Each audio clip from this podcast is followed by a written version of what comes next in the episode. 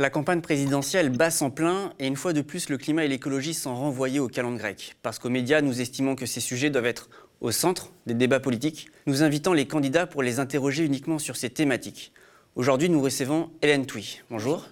Bonjour Hélène Touy. Alors, vous êtes avocate de profession. Vous avez cofondé le Parti animaliste en 2016.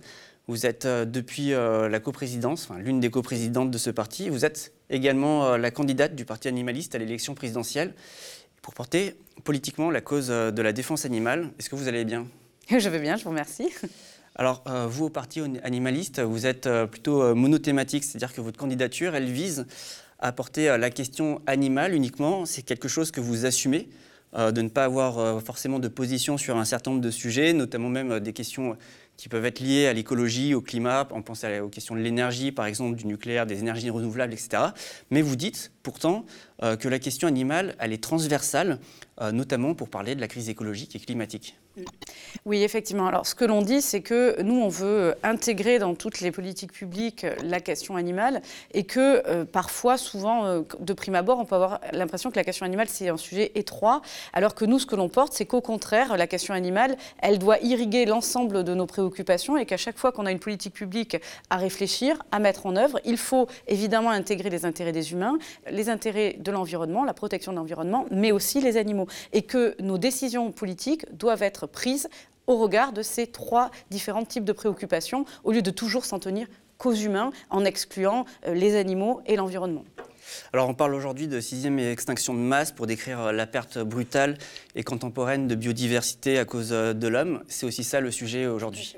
Oui, absolument. Euh, nous savons qu'il y a des, liens euh, très forts et quand on regarde les rapports internationaux, notamment le rapport de, l'IPBES qui nous alerte euh, sur les conséquences humaines sur effectivement la sixième extinction de masse, il faut absolument, nous n'avons plus le choix, c'est plus un sujet parmi d'autres, c'est un sujet qui est fondamental et parmi les, les, grands sujets qui sont portés et qui doivent être portés, c'est la question de l'élevage industriel et intensif avec toutes les conséquences en matière de déforestation que cela génère, euh, toutes les questions d'occupation de, l'espace euh, terrestre ou de l'espace agricole, les conséquences en matière évidemment climatique, en matière environnementale et pour les animaux. Et donc ce que l'on porte, c'est que ça, ça, peut paraître parfois des fois peu important la question de l'élevage, ou en tout cas vraiment concerner que les animaux. Et ce que nous disent tous les rapports scientifiques, et tout particulièrement l'IPES, c'est que même si on ne s'intéresse pas à la question animale, si on n'a pas de préoccupation et d'empathie pour les animaux, ce qui en fait euh,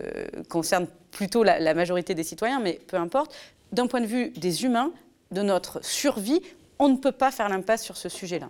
C'est-à-dire que, parce qu'on va parler tout à l'heure euh, de l'élevage et notamment de l'élevage industriel, mais ce que vous êtes en train de me dire finalement, c'est que notre sort, celui euh, de l'espèce humaine, est totalement lié à celui euh, des autres espèces, euh, les autres espèces animales. La survie de l'espèce humaine dépend de la survie des autres espèces. C'est une évidence, effectivement. Et d'ailleurs, euh, nous avons publié il y a, quelques jours un livre qui, dont le titre est assez clair là-dessus, c'est Sauver les animaux et nous sauver nous-mêmes, parce qu'il y a un lien très clair entre la façon dont nous traitons les animaux et la façon dont l'humanité est traitée, et un lien quant à la survie de l'humanité.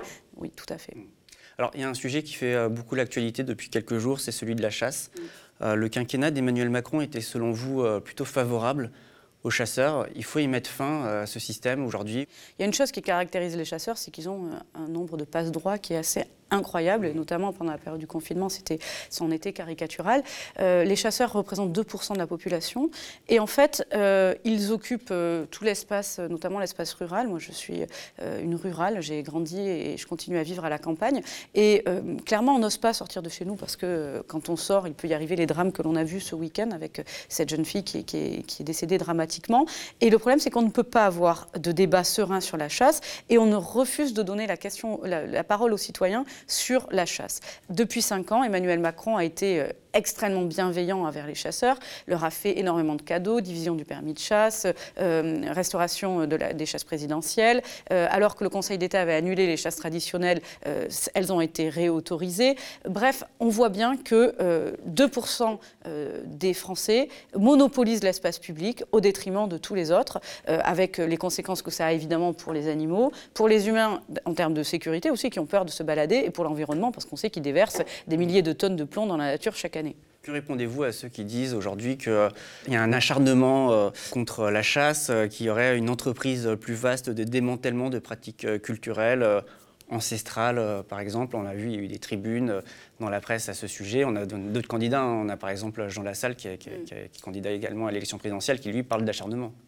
Oui, ce sont ces mots. Je pense qu'il y a une vraie euh, attente des citoyens euh, qu'on se pose la question et qu'on évolue sur nos pratiques euh, par rapport et notre rapport aux animaux.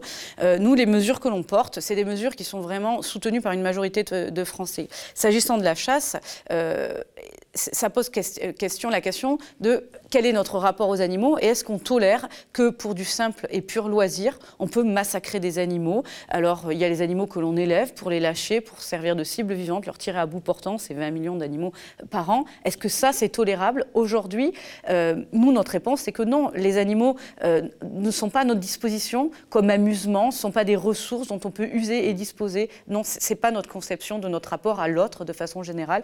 On doit le respecter aux animaux.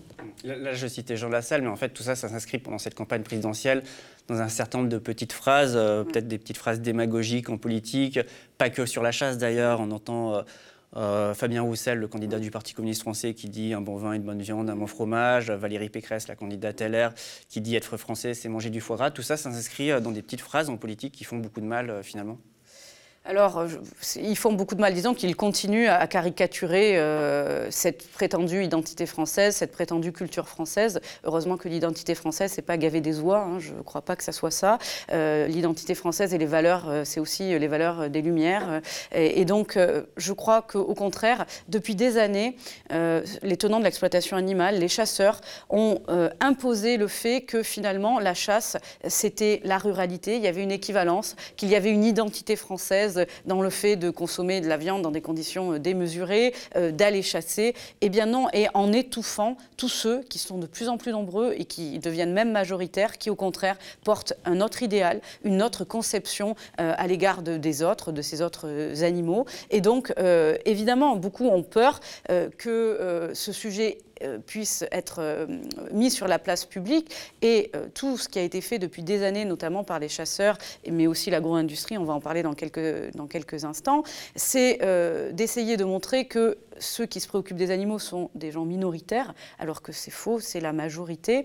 Et donc, ils se sont aussi montrés comme étant beaucoup plus euh, forts électoralement. Les chasseurs, par exemple, n'arrêtent pas depuis des années de dire qu'ils euh, euh, ils représentent 5 millions d'électeurs, ce qui est totalement faux. Mm. Ils mentent sur les chiffres. Et donc, ça nous donne lieu à des reprises par les responsables politiques, et notamment par Emmanuel Macron, qui avait dit que les chasseurs représentaient 5 millions. C'est complètement faux. Ils s'approprient les éléments de langage de la Fédération des chasseurs, ce qui induit des positionnements des partis politiques qui sont en décalage complet. Euh, ils ont l'impression que c'est un socle électoral très important, donc ils les chérissent, ils font attention à eux, alors qu'en réalité, ils sont bien moins nombreux et que les défenseurs des animaux sont beaucoup plus nombreux. Que fait-on des grands prédateurs euh, Pourquoi on ne pourrait pas les chasser? Parce qu'on parle beaucoup, euh, par exemple, dans les Pyrénées, de l'ours. Il y a eu un accident en novembre encore. Euh, on parle aussi euh, du loup dans de nombreuses euh, régions qui cristallisent également les tensions. Est-ce qu'on a besoin de ces prédateurs? Je, le précise, hein, il y a 64 ours seulement dans les Pyrénées, en France et en Espagne. Euh, mais est-ce que ces prédateurs euh, permettent de réguler euh, les populations d'herbivores Parce qu'on parle d'espèces chapeaux. Quel est le rôle? Est-ce que justement, vous, par rapport à ça, le parti animaliste, vous avez quelque chose Oui, alors nous, ce que l'on porte comme mesure, c'est le partage des territoires. C'est-à-dire de dire que depuis trop longtemps, l'humain s'approprie absolument tous les espaces. Hmm. Il considère qu'il peut régner en maître absolu partout, et en ne laissant absolument aucune place, aucune liberté aux animaux, et notamment aux animaux sauvages. Et nous, réensauvager des, des territoires Laissé en libre évolution. Nous nous portons euh, qu'une partie du territoire euh, métropolitain et, d'outre-mer, euh, en zone terrestre et en zone maritime, soit en libre évolution, sans activité extractive ni invasive. Et donc, Ce sont des aires protégées en fait. Oui, mais le problème de l'air protégé, c'est que ça n'empêche pas toutes les activités extractives et, et, invasives. Nous, ce que l'on veut, c'est vraiment redonner ces territoires aux animaux, et notamment euh, les animaux comme les ours doivent avoir des territoires où il n'y a pas d'empreinte humaine, où les humains doivent se mettre en retrait. Nous occupons une part de l'espace qui est déjà considérable. Il faut accepter que les animaux ont aussi le droit d'avoir des espaces qui, qui, leur sont propres. Donc interdire l'accès aux humains à ces, à ces espaces En tout cas, pas d'accès qui soit nuisible aux animaux. D'accord. Il y a un plan de l'ours, il y a un plan du loup également en France, il y, a, il y, a, un suivi de ces espèces, du lynx également. On sait qu'il joue un rôle important pour la biodiversité. Pourtant, euh, on n'arrive pas à faire comprendre que, euh, que, le loup, que l'ours, que, que ces prédateurs, euh, bah, finalement, on en a besoin. On le voit, il y a des tensions avec les éleveurs, il y a des troupeaux qui sont attaqués. Mm. Comment on fait? Qu'est-ce que, vous proposez? Ben Justement, c'est la question de la répartition et du partage des territoires. S'il y a ces attaques de brebis, c'est probablement parce qu'on ne laisse pas suffisamment d'espace aussi aux, aux, animaux sauvages. Et il faut accepter qu'il y ait des zones mm. où il n'y ait pas d'élevage. l'humain a suffisamment d'espace pour éviter d'occuper euh, tous les territoires et notamment ceux où il y a des On animaux. Peut cohabiter avec ces prédateurs. Euh, moi, je le pense. Alors, s'agissant de l'ours euh, tout particulièrement, je pense qu'il y a un vrai sujet. Euh, nous, on n'est pas très favorable au fait de réintroduire des ours parce qu'on les déracine d'autres pays, que lorsqu'ils sont réintroduits, cela cause des, effectivement des conflits extrêmement importants. On voit des, plusieurs ours qui se sont fait tuer par les, par les chasseurs et finalement, ça ne règle pas vraiment le, problème. Et finalement, ça permet un passage génétique des populations. C'est vrai, mais ça conduit souvent à se résoudre au détriment des animaux qui sont la cible euh, bah, des humains qui, refusent leur présence. Et finalement, on se retrouve dans des situations euh, dramatiques encore pour les, pour les animaux. Une problématique également concernant euh, la chasse, c'est que les chasseurs nous disent souvent qu'ils sont là pour réguler les populations, notamment des sangliers, des espèces invasives, etc. Le loup, justement, pourrait, pourrait peut-être jouer ce rôle de régulateur et aussi de permettre la dispersion de ces populations mais euh, on a l'impression qu'en politique, on est incapable d'en parler finalement, qu'il n'y a aucun candidat, euh, sauf peut-être vous, je ne sais pas, mais euh, en tout cas, on entend peu de candidats en parler et être capable d'expliquer le rôle finalement de la biodiversité, de, ces prédateurs-là, et pourquoi les politiques publiques doivent aussi prendre en charge ces questions. Oui, bien sûr, mais parce qu'on n'arrive pas à avoir ce débat, et en tout cas ce débat serein, parce qu'on part toujours sur euh, des postulats euh, qui sont erronés, à savoir que euh, la régulation, c'est forcément attaché aux chasseurs, et ils ont une utilité, en tout cas ce que l'on nous dit et ce que l'on nous assène depuis des années, qu'ils sont indispensables, sous-entendu, les animaux sont toujours le problème, ils ne sont jamais la solution, et seuls les chasseurs sont capables de régler les problèmes qui se posent. Et nous, ce que l'on porte là-dessus, c'est d'abord de restaurer la réalité euh, des éléments. Si on se retrouve avec, par exemple, parce que les chasseurs, on, les présente toujours comme euh, la solution en termes de régulation, s'il y a ce problème euh, de surpopulation, en tout cas quand on parle des sangliers, c'est d'abord parce qu'il faut remonter à la racine. Il y a eu des croisements entre les espèces sauvages et les espèces domestiques qui ont généré que les espèces qu'on appelle aujourd'hui les cochongliers se reproduisent plus facilement, un taux de fertilité plus important, qu'il y a eu des lâchers sauvages aussi, qu'il y a de l'agrainage. Et donc finalement, les chasseurs ont eux-mêmes généré ce problème dont aujourd'hui on nous parle tant et dont aujourd'hui il serait la solution, sauf que ça fait des décennies qu'ils sont en charge de ce problème, de cette question, qu'ils n'ont absolument pas réglé le problème, qu'ils l'ont même aggravé, soyons clairs. Et, donc nous, ce que l'on propose, c'est euh, de changer notre, notre logiciel, notre braquet, au lieu de toujours voir les animaux ici comme ailleurs, comme toujours euh, les intrus, ce que l'on doit faire disparaître, ce que l'on doit tuer, ben non, de réfléchir à cohabiter avec eux, de voir quelles solutions non létales, euh, de cohabiter sont possibles pour eux. S'agissant des, questions de, sangliers et de dégâts aux cultures, on ne dit pas qu'il n'y a pas de problème avec les dégâts aux cultures. Oui, il y a des problèmes de dégâts aux cultures. Mais la première des choses, c'est de protéger les cultures. On a des dispositions dans le Code de l'environnement qui obligent les agriculteurs à protéger les cultures. C'est très rarement mis en œuvre. Euh, et en tout cas, quand on essaie d'avoir des informations là-dessus, quand il y a des arrêtés, par exemple, de battus administratifs, dans le cas de mon activité d'avocat, je conteste souvent devant, les tribunaux administratifs ces arrêtés. Et je demande toujours quelles sont les mesures de prévention qui ont été mises en œuvre. Au lieu d'avoir toujours la solution d'aller tuer les animaux, qu'est-ce que vous avez pris comme mesures de protection? On n'a jamais de réponse, évidemment. Donc, ce que l'on porte, c'est mettre des mesures de prévention, arrêter les élevages de sangliers aussi, parce qu'on ne peut pas nous dire il y a beaucoup trop de sangliers et continuer ces élevages euh, de sangliers sur le terrain, et trouver des méthodes alternatives non létales, comme l'Espagne euh, le fait. En fait, en France, on n'a jamais mis aucun moyen sur des recherches alternatives au fait de tuer des animaux. L'Espagne est en train de, développer des techniques, notamment de stérilisation des sangliers. Et ce que l'on porte sur les animaux, effectivement, qui sont, entre guillemets, nuisibles, bien qu'on conteste complètement mmh. ce terme, mais en tout cas qui nuisent aux activités humaines, c'est de voir déjà comment on peut faire pour cohabiter ensemble et quelles sont les, solutions euh, pour euh, éviter de, les tuer et de régler à la fois la question des, des, atteintes aux cultures et euh, le droit aussi, je suis désolée de le dire, mais ces animaux ont le droit de vivre vivre dans leur territoire et d'être respectés. Donc la chasse est un, problème. Il faut abolir totalement. Ah, nous, on est pour l'interdiction totale de la chasse parce que pour nous, la seule question qui demeure euh, légitime sur la chasse, c'est la question euh, des problèmes de dégâts aux cultures mmh. et euh, de, questions accidentogènes. Mais ça, on a des solutions si on veut bien se donner la peine d'y penser. Oui, parce que s'ils participent à la prolifération d'espèces comme les sangliers, c'est quand même un souci. Bah oui, oui, non, mais ils ont créé le problème. Alors aujourd'hui, ils nous, indiquent qu'ils sont la seule solution. C'est faux. Et d'ailleurs, après, ils nous expliquent euh, qu'ils sont en charge de l'indemnisation des cultures. Et euh, moi, je pense que c'est un vrai problème que, les, que, la question de l'indemnisation des cultures soit aux mains des chasseurs, parce qu'ils sont juges et partis.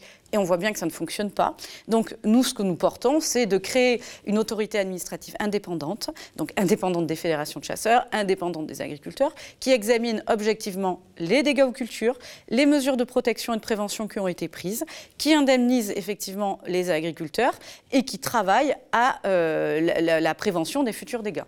Voudrais parler d'un autre prédateur, mais lui euh, plutôt en mer, qui fait également beaucoup parler, mais un peu plus loin, euh, plutôt dans les territoires outre-mer de l'océan Indien. C'est le requin, le requin bulldog et le requin tigre également. Quel regard vous portez sur la crise qui est actuellement à La Réunion? Est-ce que vous êtes contre les prélèvements de, de, ces espèces de requins, sachant qu'on recense 25 attaques euh, en 11 ans, dont 11 mortels?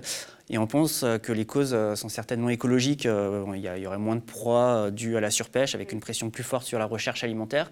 Alors, est-ce que quelle solution que peut-on faire Est-ce qu'il y aurait aujourd'hui une politique publique à mener par rapport à cette crise requin?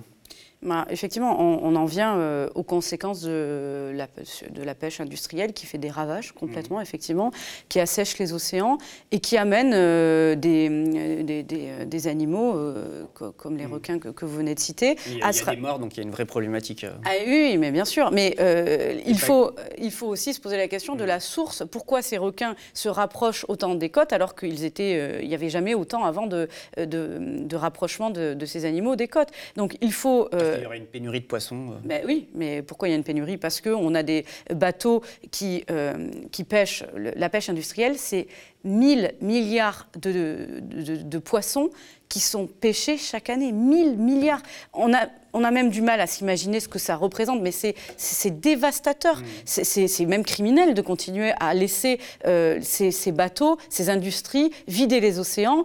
Et effectivement, on a les conséquences après directement sur les humains, mmh. euh, des attaques qui se multiplient parce que euh, ces, ces, requins se rapprochent de plus en plus des côtes. Mais, Donc, comment on fait? Parce que ça pose des problèmes, alors bien sûr de sécurité pour les individus en mer, mais aussi économiques, puisque du coup aujourd'hui c'est compliqué d'exercer des activités nautiques hors du lagon à La Réunion euh, d'aller par exemple surfer. Et on le voit, il y, a eu des manifestations, des rassemblements, des surfeurs qui demandent euh, justement même d'aller euh, tuer les requins, d'aller les chercher dans l'eau. On en est là aujourd'hui. Oui, on en est là, bien sûr. Mais la question, c'est de dire comment on arrive à restaurer les populations de, poissons. Et la première des choses mm. pour restaurer les populations, c'est d'arrêter de les massacrer à une échelle industrielle comme on le fait. Et donc, une fois que l'on aura, et peut-être que pendant ce temps-là, il faut attendre effectivement euh, que euh, les populations de poissons viennent et donc limiter effectivement les activités nautiques. Euh, et une fois que les, poissons auront, seront revenus, les populations de poissons, le problème se résorbera très probablement. Mais là, aujourd'hui, on est dans une situation où de toute façon, il faut arrêter cette pêche industrielle, laisser les équilibres se refaire pour que effectivement les, les requins ne soient plus amenés à, se, à, à, venir près des côtes. Le problème, c'est uniquement la pêche industrielle Parce que, par exemple, la pénurie de poissons, elle ne peut pas aussi s'expliquer par des pollutions euh, sur Terre qui viennent polluer euh, les mers Bien sûr, bien sûr. Il y a aussi effectivement des, raisons, de, des causes de pollution. Donc, de toute façon, il faut s'attaquer. Euh, mais en termes de, massification, la, mesure la plus urgente et celle qui aura le plus d'impact euh, euh, rapide et direct, ça ne veut pas dire qu'il ne faut pas se, préoccuper des pollutions. Ce n'est pas du tout mon propos. Mais c'est que ce que l'on voit avec la pêche industrielle, c'est que là, tout de suite, maintenant, si on a une mesure euh, urgente à prendre, c'est celle-là. Mmh. Donc de façon générale, revoir notre rapport à la mer, quoi. Notre rapport à la mer et de toute façon notre rapport aux animaux et ce qui de toute façon impliquera, parce qu'on ne peut pas continuer comme ça, de réduire notre consommation de produits d'origine animale. On n'a pas le choix. On ne peut pas continuer à manger des animaux trois fois par jour euh, dans les conditions de production ou de pêche que l'on sait. Il faut assumer de diminuer. Nous, on porte 50% à horizon de 5 ans. Voilà, on n'a pas le choix de toute façon. Vous, vous êtes antispéciste au parti animaliste. vous, est-ce que, vous, enfin, vous dites qu'on doit réduire notre consommation animale, mm. mais est-ce que du coup, on doit, la solution, c'est de, qu'on devienne tous végétariens? Alors nous, c'est pas la, la, position que l'on porte au parti animaliste, parce que le parti animaliste, il s'inscrit dans les, les, demandes et les attentes des citoyens de façon majoritaire. Mm. On n'a pas de baguette magique, d'accord? On sait bien que le, notre, vu notre attachement euh, parfois extrêmement irrationnel à la consommation et à la production d'origine animale, euh, ça ne va pas se régler du jour au lendemain. donc, vous ne prenez pas forcément la suppression euh, de l'alimentation carnée? Non, par contre, de tout l'élevage industriel intensif et donc une réduction d'au moins 50%. Évidemment qu'au Parti animaliste, il y a des personnes qui ont complètement arrêté de manger des animaux et de longue date. Moi, ça fait 30 ans que je mange plus d'animaux, donc euh, évidemment. Mais euh, au sein du Parti animaliste, il y a des personnes aussi qui continuent à manger des animaux, qui ont réduit. Et il faut accompagner ce changement. Ça va prendre du temps, ça ne se règle pas en, une année. Euh, malheureusement, il y a, il y a du, du, temps. Et donc, nous, ce que l'on porte, c'est effectivement la fin de l'élevage industriel intensif. C'est 8 animaux sur 10 qui proviennent de ce mode d'élevage et euh, une réduction d'au moins 50% sous, euh, sous 5 ans. Tout à l'heure, quand on parlait de la chasse, à un moment donné, on a, on a mentionné les espèces euh, dites nuisibles que vous, avez, vous avez dit, vous avez répondu en disant qu'elles n'étaient pas, qu'elles pas nuisibles. Mais on a dans certains territoires certaines espèces exotiques euh, qui sont considérées comme invasives ou euh, néfastes pour la biodiversité, ça pose quand même un certain nombre de problèmes, sachant qu'aujourd'hui, on dit aussi que, enfin les écologues, hein, ce sont des scientifiques qui estiment que l'une des causes de l'extinction de masse, c'est l'introduction euh, de ces espèces exotiques. On pense bien sûr à des exemples très connus, hein, notamment le chat et le rat dans, un certain nombre de, régions insulaires, en Nouvelle-Zélande, ou même dans des régions à, dimension bien plus énorme comme, comme l'Australie voilà, avec les échanges marchands, etc., c'est une réalité aujourd'hui. Euh, on parlait de la Réunion, mais à la Réunion, il y a des espèces qui sont en voie de disparition, des espèces d'oiseaux, par exemple, comme le tutuit qui est en voie de disparition à cause du, du rat ou, euh, ou des chats. Comment on fait? Alors, c'est la différence entre l'approche écologiste et l'approche animaliste. Nous, nous intéressons aux individus et à chaque individu, et on ne parle pas en termes d'espèces. Ça ne veut pas dire qu'il ne faut pas se préoccuper de la disparition des espèces, ce n'est pas ce que je suis en train de dire, mais on s'attache aux intérêts de chaque euh, individu animal plutôt qu'à chaque catégorie d'espèces. Mais elle menace la survie euh, d'autres alors, euh, c'est pour ça que ce qu'il faut poser comme, comme sujet et mettre aussi des, des, moyens, parce que c'est toujours pareil, à chaque fois que l'on a euh, un animal qui pose une difficulté, qui euh, va générer euh, des extinctions d'autres, ou en tout cas des diminutions de population d'autres animaux, on va toujours avoir comme réflexe de se dire, bon, il faut les prélever, donc il faut les réguler en, quelque sorte. Et nous, ce que l'on porte, c'est que oui, il y a des sujets qui se posent sur certaines catégories d'animaux qui posent des difficultés.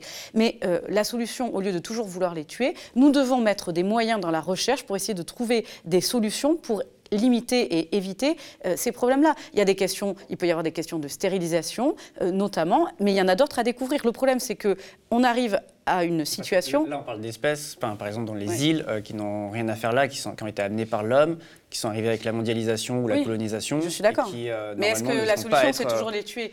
Il faut peut-être mettre. Mais je ne vous dis pas qu'on a toutes les solutions clés en main. Non, parce qu'on n'a jamais pris le temps et mis les moyens pour essayer de trouver des solutions. On a toujours considéré que, je vous dis, à chaque fois qu'il y a un problème avec les animaux, on va les tuer. Donc nous, ce que l'on porte, c'est que oui, on n'a pas des solutions là aujourd'hui à tous les problèmes qui se posent. Par contre, ce que l'on a, c'est la volonté de mettre des moyens pour essayer de trouver les solutions. Moyens qui n'ont jamais été mis. Si depuis des dizaines d'années, on avait mis les moyens à chercher des solutions à ces problèmes de cohabitation entre les différents animaux ou entre les animaux et les humains, aujourd'hui, on ne se poserait pas à chaque fois la question de les tuer. On aurait des solutions. par exemple, là, je citais à l'instant euh, le tutuit, qui est un oiseau endémique à La Réunion, donc qui n'existe que dans cette île. Mm. Euh, cette espèce, elle est en voie de disparition. On pense même que quasiment la bataille est perdue. Quoi. Mm. Le problème, c'est le rat, c'est euh, les chats, c'est voilà, des espèces exotiques.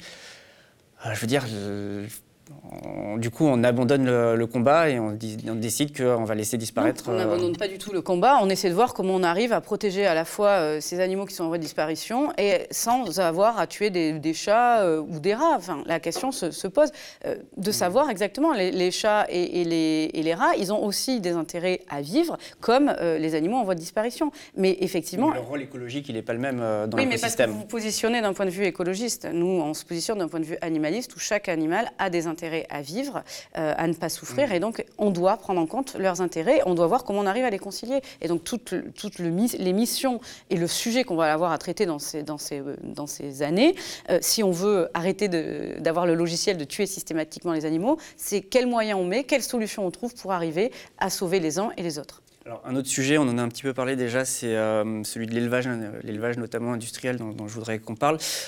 Euh, il est pointé du doigt, euh, pas que par l'IPBES, qui est l'équivalent du GIEC pour la biodiversité, mais il est du coup pointé du doigt également par le GIEC pour son rôle dans le réchauffement climatique.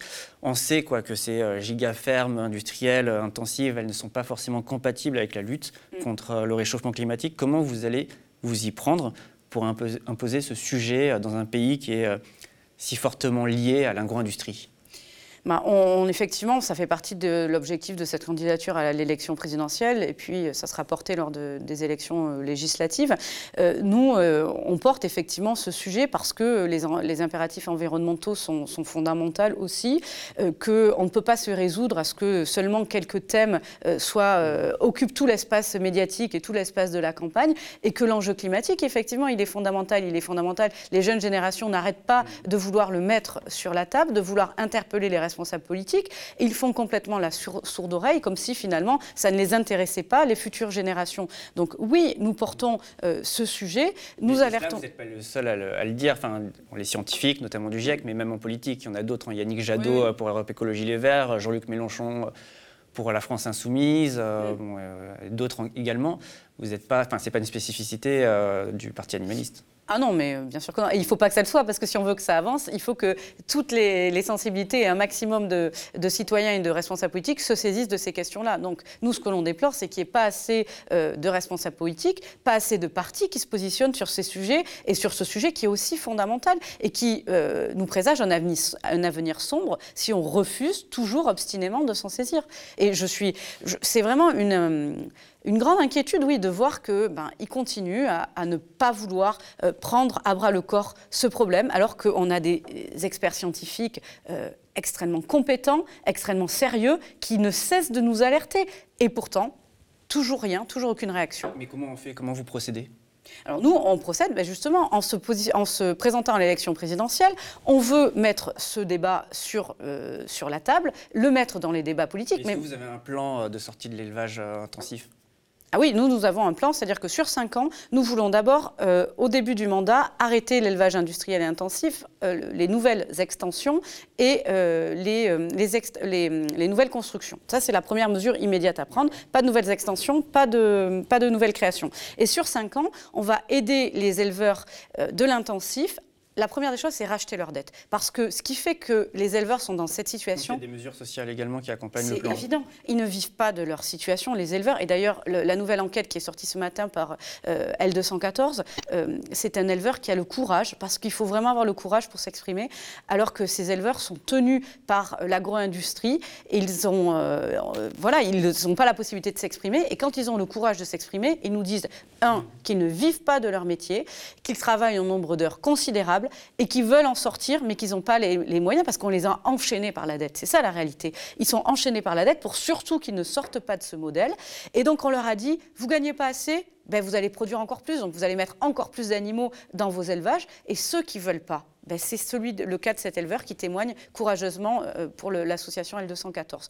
Donc oui, on veut les aider. Et on s'est mis collectivement dans cette situation. Ce n'est pas l'idée de pointer euh, tel ou tel éleveur, euh, ça serait vraiment hypocrite et scandaleux. Euh, ces éleveurs, on doit les aider à s'en sortir parce qu'on s'est mis collectivement, donc on va en sortir collectivement. Et qui dit collectivement, ça veut dire que l'État doit prendre ses responsabilités, tous les Français doivent prendre leurs responsabilités, les aider, racheter leurs dettes les accompagner financièrement pour se diriger vers euh, de l'agriculture végétale ou des filières végétales. C'est des filières qui sont d'avenir, qui sont euh, d'un point de vue euh, de protection des animaux évidemment importantes, d'un point de vue économique qui sont en plein essor, donc il y a vraiment un levier économique, et d'un point de vue environnemental, avec effectivement des filières locales, notamment de développement des céréales, des légumineuses. Nous avons des terres fertiles appropriées à ces cultures en France, mais pour ça il faut aussi arrêter de faire de l'intoxication aux enfants dès leur plus jeune âge en leur disant qu'il faut manger de la viande tous les jours, des produits laitiers tous les jours. ça, c'est faux. On nous martèle ça depuis des années. On peut manger équilibré de façon végétale. Il faut réduire notre consommation. Donc, il faut aider les éleveurs à s'en sortir. Il faut valoriser les produits. Privilégiant les plus, petites échelles? En privilégiant, nous, on veut accompagner vers la végétalisation, parce qu'on pense qu'il y a assez de production animale. Maintenant, il faut augmenter la, la, production végétale et leur assurer un revenu décent, parce que c'est inacceptable que des éleveurs gagnent 300, 400 euros par mois. Mmh. Mais, mais, dans quel pays vit-on pour accepter ça Dans la misère, on parle de suicide, il y a des suicides. Euh. voilà. Et donc, quand on nous dit, mais attendez, vous vous attaquez aux éleveurs, mais c'est un faux procès, nous dire ça. On est les, mmh. euh, enfin, au contraire, nous, on veut les aider à s'en sortir parce qu'on dit leur modèle, il ne fonctionne pas, il n'a jamais fonctionné. C'est difficile en fait de séparer cette question de l'élevage de la question sociale euh, par rapport aux, aux, agriculteurs et notamment de ne pas repenser la reconversion aussi de, ces territoires, parce qu'il y a des territoires qui dépendent bah, des abattages, de l'industrie, euh, euh, de l'élevage, etc. Mm. Et qu'est-ce qu'on fait par rapport à tous ces emplois qui, peuvent être perdus enfin, bah, On les reconvertit vers des filières végétales. Les, tous les acteurs qui se sont mis sur la filière végétale, ils sont en expansion chaque année. On le voit, hein, je les rencontre. Hein. Ils sont vraiment, euh, à chaque fois, tous les ans, ça augmente parce que la demande de produits euh, d'origine végétale augmente. Il faut juste rendre ces produits d'origine végétale accessibles à tous euh, pour que toutes les personnes, même dans des situations financières difficiles, puissent y accéder. Avoir des produits de bonne qualité nutritive aussi, parce que là, on a l'impression que la viande et les produits d'origine animale sont pas chers. Ah oui, ils sont pas chers, ils sont ultra subventionnés, on met tout l'argent public là-dessus. Ils sont produits dans des conditions euh, sanitaires scandaleuses. La vérité, c'est que ceux qui ont les moyens ne mangent pas ces produits produits dans des conditions scandaleuses et on laisse ça aux personnes qui sont en précarité. Ben non, nous, ce que l'on porte, c'est que les personnes qui sont en situation difficile et qui ont peu de ressources puissent manger une alimentation saine, équilibrée et de bonne qualité. On ne se résout pas à faire manger des produits qui sont après générateurs euh, de problèmes de santé derrière, qui ont un coût aussi pour la société. Donc euh, oui, ce que l'on porte, c'est des mesures aussi sociales. C'est une question de santé publique également. On l'a vu, euh, l'élevage a joué un rôle notamment euh, dans les pandémies. On sort de deux ans de pandémie, donc on, sait quelque chose. On parle des zoonoses, euh, de ces virus qui font le saut des espèces. Et notamment, dans, le collimateur des scientifiques, il y a les grandes fermes industrielles.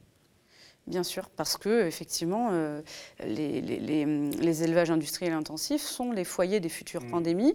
C'est pas pas une hypothèse. C'est on est dans l'ère des pandémies. Oui, bah, c'est le rapport de l'IPBS 2020. On est dans l'ère des pandémies. Mmh. On n'a pas le choix. Il faut arrêter ce système euh, d'élevage qui, est générateur de, futures pandémies. Et ce que le, nous dit aussi l'IPBS à ceux qui répondent mais vous vous rendez pas compte le poids économique de ces filières. Mais le coût d'une pandémie c'est 100 fois plus cher que le coût de sa prévention. On a vu ce que nous a coûté le Covid. Euh, en termes économiques, en termes sociaux, en termes familiales, parce que je suis aussi euh, avocate en milieu rural avec beaucoup euh, de droits familiales, mais c'est des drames aussi parce que les drames économiques engendrent des drames familiaux, des séparations, euh, des violences intrafamiliales, tout ça c'est lié. Mmh. Donc il faut arrêter au bout d'un moment, on va dans le mur, il faut avoir le courage politique d'arrêter avec ce modèle d'élevage et de protéger notre avenir. Mais comment vous allez faire pour imposer ces politiques, sachant le lien très fort, très étroit entre l'État français et les lobbies de l'agrobusiness? Enfin, on l'a vu, euh, il y a par exemple une cellule même qui a été créée, euh, la cellule Déméter, euh, en lien avec la FNSEA et les jeunes agriculteurs, pour lutter contre l'agribashing. Bon, il y a eu le tribunal administratif de Paris qui, a demandé à mettre fin à cette cellule au 1er février 2022, mais on le voit, quoi, il y a des liens très étroits. je veux dire, comment on fait dans cette situation où le ministère de l'Agriculture euh, je veux dire, est en contact euh, direct et permanent avec euh, la FNSEA. Contact direct. Hein. les ministres de l'Agriculture sont désignés avec la bénédiction de la FNSEA. Mais du coup, est-ce qu'on peut imposer ces politiques-là que, vous, mentionnez? bah, Écoutez, nous, on n'a pas encore démissionné, on a beaucoup d'espoir et on pense que de toute façon, même si c'est très difficile, même si effectivement la FNSEA est extrêmement influente, il ne faut pas baisser la garde, il faut continuer à mener le combat. Le combat, il se mène à différentes échelles. Nous, nous avons choisi de le mener au niveau politique. C'est un combat qui est long, c'est sûr.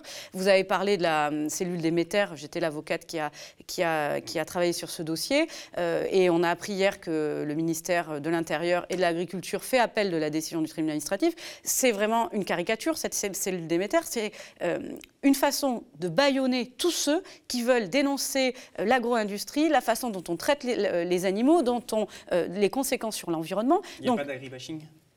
Non, mais l'agribashing, c'est un terme qui a été inventé mm. par la FNSEA, euh, qu'elle a, euh, réussi à souffler euh, à. C'est un élément de langage, quoi. C'est un élément de langage, bien sûr.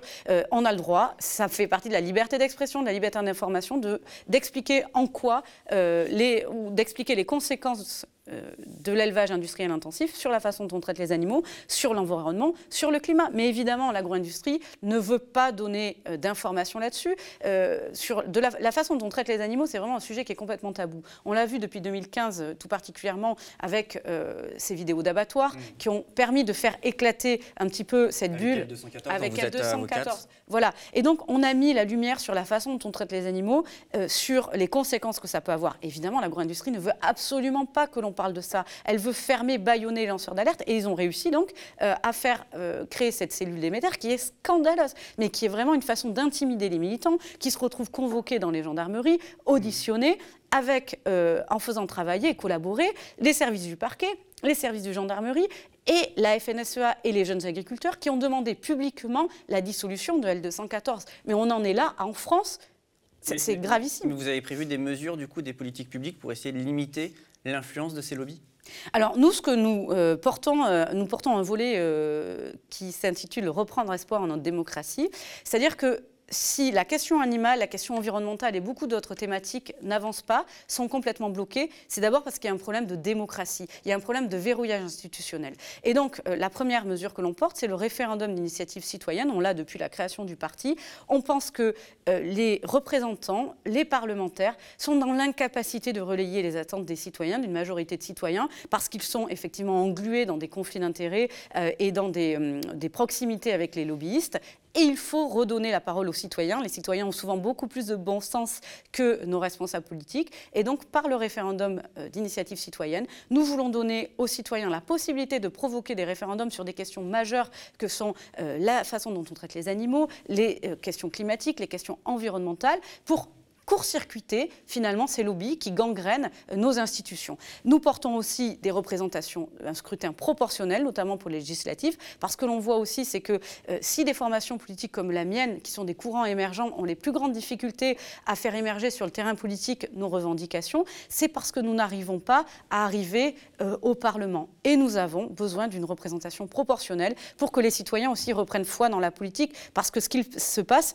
on les entend, si l'abstention augmente élection après élection, c'est que les citoyens n'ont plus foi en la politique, ils s'en sentent éloignés, ils ont l'impression que quel que soit leur vote, finalement, ça ne changera pas grand-chose. Mais ça, c'est grave parce que la politique, c'est fondamental, c'est ce qui nous permet de reprendre espoir dans notre démocratie, dans notre avenir, et il ne faut pas écarter les citoyens, c'est eux qui doivent décider sur des questions aussi fondamentales. Encore une question concernant euh, le monde agricole, euh, les pesticides, euh, comment, comment on fait? Peut-on continuer à les épandre dans nos cultures? Non, ça, ça, fait partie aussi des, des mesures que, que, nous portons. Ce que l'on a vu, c'est que tous les maires qui ont essayé d'agir, de, prendre des mesures, ont vu leurs arrêtés interdits. On a vu, ça a commencé à Longouette, en Bretagne, où justement il y avait eu un arrêté qui a été cassé par la préfecture. Et donc ça veut dire qu'au niveau national, il faut prendre des mesures d'interdiction, de dépendage des pesticides à certaines distances des habitations. À certaines distances, donc pas totalement? Alors, il faut, euh, il faut faire de toute façon une concertation. Il y a certains pesticides qu'il faut effectivement euh, qu'il faut interdire. Euh, et il faut avoir, je pense, aussi un débat public parce que c'est de la même façon. Ces questions-là, ça concerne tous les citoyens et notamment les citoyens qui habitent à proximité de, de ces zones agricoles.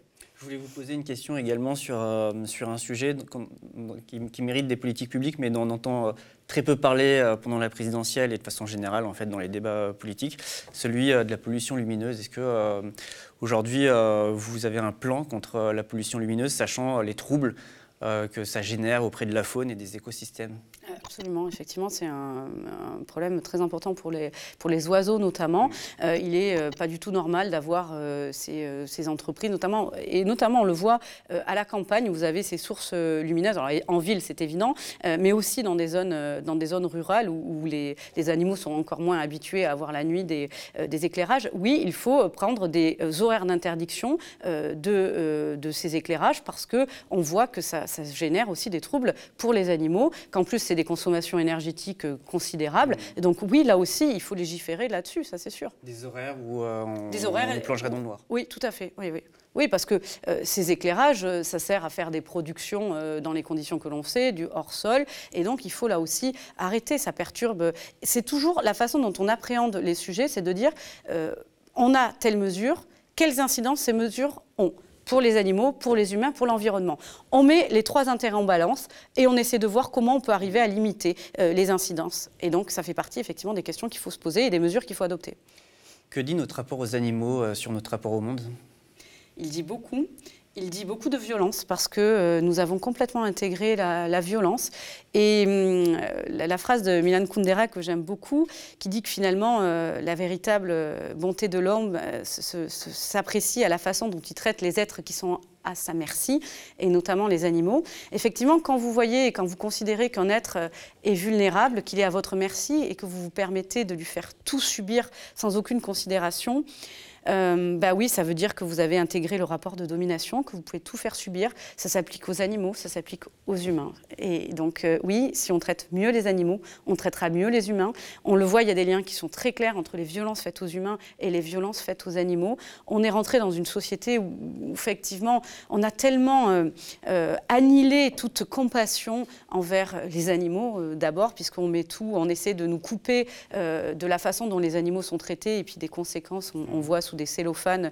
Euh, mais euh, de façon générale, ça induit beaucoup de violence. L'exemple des abattoirs est extrêmement euh, significatif. On traite évidemment les animaux dans des conditions scandaleuses, dramatiques. On traite les ouvriers d'abattoirs dans des conditions aussi dramatiques, avec beaucoup de, consommation de, stupéfiants, d'alcool. Ils sont dans des, ils travaillent, ils ont des conditions de travail absolument scandaleuses. Personne ne veut aller travailler dans ces endroits-là.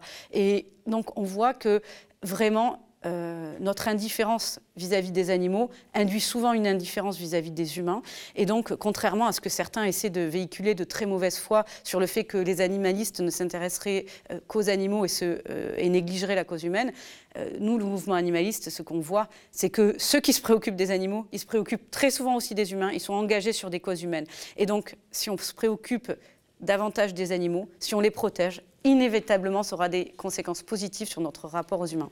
Mais est-ce que le problème, ce n'est pas aussi euh, que les animaux aujourd'hui sont vus euh, dans notre société essentiellement comme des marchandises où euh, ils ont une valeur mm. quand on peut soit les marchander, soit les exploiter? Est-ce que aussi le problème, il, est là en fait dans notre rapport marchand aux choses? Ah oui, bien sûr. Ce sont des ressources à notre disposition dont on peut user, abuser. D'ailleurs, la preuve, c'est que pour les poissons, par exemple, on parle de stock. On ne parle même pas d'individu. On oublie à quel point euh, il y a un individu derrière chaque poisson. On parle de stock de poissons.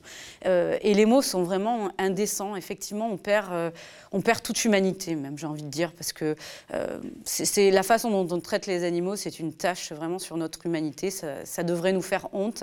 Et j'espère qu'on va enfin bientôt réaliser que c'est inacceptable, que c'est honteux euh, et que euh, vraiment euh, on ne peut pas continuer de cette façon-là. Ça, signifie du coup que notre rapport à la question animale, elle implique forcément un, rapport différent à la question de la production et du système économique parce que voilà, de ce qu'on rapporte du point de vue économique, c'est l'exploitation animale, de la valeur qu'on en tire. Donc ça pose des questions sur notre système, celui du capitalisme.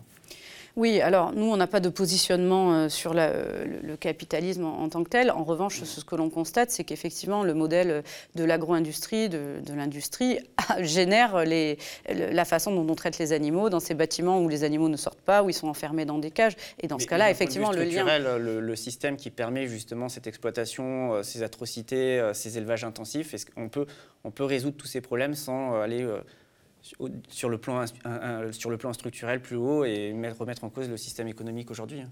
oui, mais de toute façon, oui, parce que nous, on veut en finir avec le modèle industriel. On considère que ce n'est pas un modèle qui est compatible avec les intérêts des animaux. C'est une évidence de ce point de vue-là. Oui, quel que soit euh, le modèle, on voit bien que ça ne fonctionne pas et que ça ne peut pas fonctionner. Oui. Je vous remercie, euh, Hélène Thuy, merci d'être venue euh, aux médias. Je le rappelle, pour ceux qui nous regardent, vous pouvez retrouver tous ces entretiens également en podcast, donc sur toutes les plateformes d'écoute.